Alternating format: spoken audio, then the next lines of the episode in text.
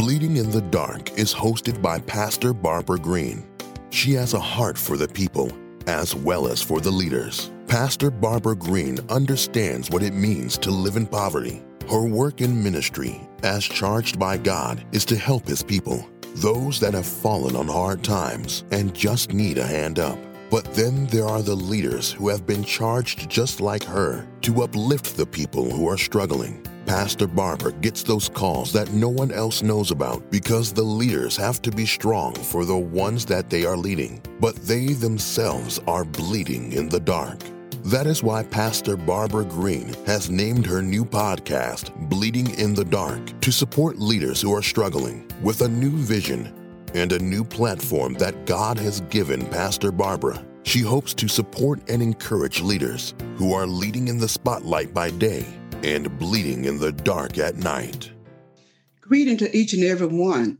I'm Pastor Barbara Green, and I'm the host of Bleeding in the Dark podcast. Today, I would like to talk about the part I want to put you back together again. And you will find this in Jeremiah 18 1 through 6. When I think about a pottery wheel, this is a spinning round table. There's a splash pan that goes around the wheel to catch water and clay as it spins. These wheels are used to make many different pottery pieces, such as bowls, flower pots, and vessels. The pottery wheel comes with a foot pedal that turns the wheel faster when pressure is put on it. The wheel is placed in a frame and is about waist high. You sit in front of the wheel and lean forward to work with the clay. The wheel will turn nonstop as long as there is pressure on the foot pedal.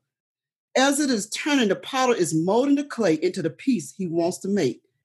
This is a natural piece of how the pottery wheel is used. Let's look at this parable of the potter and the clay in Jeremiah. Jeremiah was called by God to be a prophet to Judah, the southern kingdom. In spite of what Jeremiah went through, he remained faithful. He stood under pressure. He was rejected, People ignored him. He was persecuted, but he remained faithful to God. Whether people accept you or reject you, this is not measured by your success. Jeremiah had to totally depend on God because he had to endure some suffering. You may be suffering right now or broken, but the potter wants to put you back together again. Some of us thought we could not be put back together again because we was broken in so many pieces but the God we serve specializes in mending the brokenhearted. God told Jeremiah to go down to the potter's house and he will cause him to hear his words. God may be sending us in some, some strange places to get a message. If God said go down to the potter's house, we need to do whatever God says. As Jeremiah watched, he saw that the clay resisted the potter's hand, so the vessel was ruined, but the potter patiently kneaded the clay and made another vessel. Jeremiah saw how the potter had to remold this clay into something other than what he had first designed. God is remolding us into the vessel that he can use. We see the vessel he made of clay was marred in the hand of the potter. So he made it again, another vessel, as seemed good to the potter to make. And the word marred means disfigure. How many of you know we are all on the potter's wheel and lumps will get in the clay, but we will allow God to put us back together again. Will you allow God to put you back together again? Stay tuned for the next episode.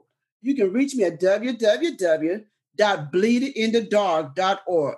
You can also order my prayer book, We Need to Pray, at www.bleedinginthedark.org.